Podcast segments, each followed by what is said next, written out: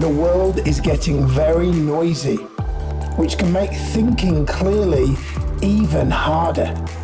Whether it's our family, co workers, or people on social media, other people's voices have never been more dominant. That's why it's never been more important to spend time with that voice inside of you, that voice that stirs your soul. It's time to spend less time looking for answers on the outside and spend more time looking for answers within. It's time to be your own life coach.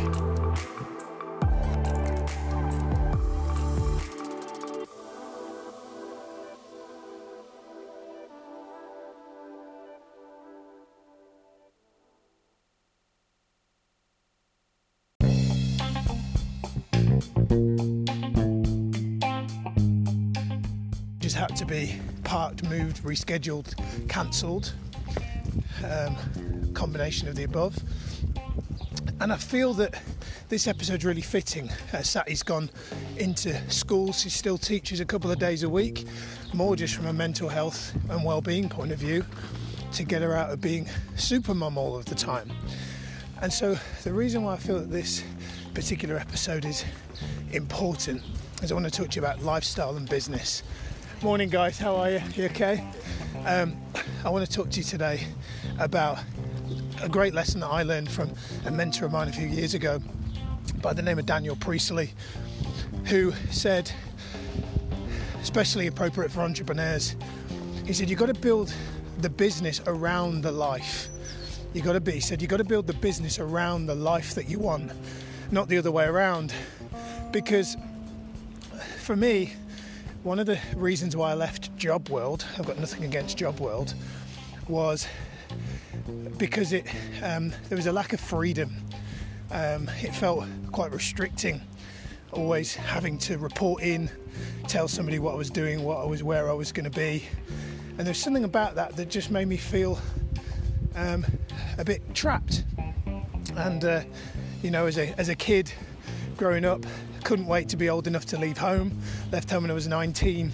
Thought I was going to be free, and then I got a job and realised it was just like living back at home in a different way. So for me, um, I think it's so important that if you're building a business, that you build it in such a way that if life throws you a curveball, if you've got children, um, you'll know what that's like. If life throws you a curveball, that you know that you can drop things if and when you need to a few years ago, my business wasn't set up this way, and uh, before Sage, Sati and I were trying for our first, uh, we're trying for Sage, and uh, we had a couple of miscarriages. And I'll never forget the first time that Sati had to go to hospital for a D&C, and uh, which is an operation to remove. Guys, I won't go into the gory details, but you probably get the, the gist. Um, which meant we weren't having a baby, but Sati still had to go through a process which was a bit like a birth, not very pleasant. And I wasn't able to be there for the entirety of the procedure, and the reason is because I was working, um, because I was contracted and was obligated to work and couldn't get out of the obligation that day. And I remember coming away from that day thinking, I thought I had a business and I realised I didn't. What I had was a pretty glorified job. So I was working on my own terms, but if I didn't work, I didn't get paid.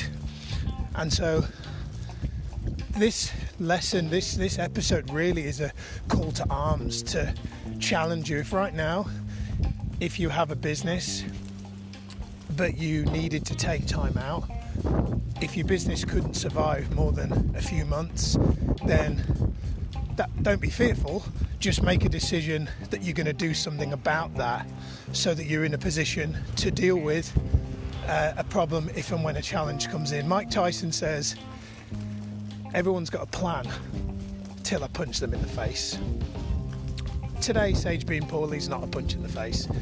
Um, it's actually just a symbolic reminder of how important it is to build a business that gives you freedom, and time control serves you and serves others all at the same time. Uh, if you haven't already uh, attended our Certified Elite Performance Coach training, this is a free one day workshop where I teach you how to become uh, a coach and how to build a great business as a coach and how to build a great business as a coach that in a way that isn't just 50 pounds an hour exchanging time for money. I teach you how to do it properly in a way that you can systemize and scale and in a way that can bring you a good uh, sustainable income working on your terms. So if you haven't been to one of those yet, send me a private message and I'll send you a link with all the details where you can register to the next uh, free one day. That's it for today. Time for daddy mode. Speak soon.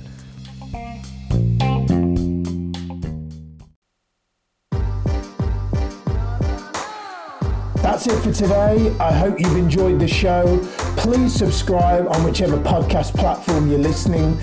Be sure to tell your friends and remember, the answers that you seek on the outside are often easiest found by questions on the inside.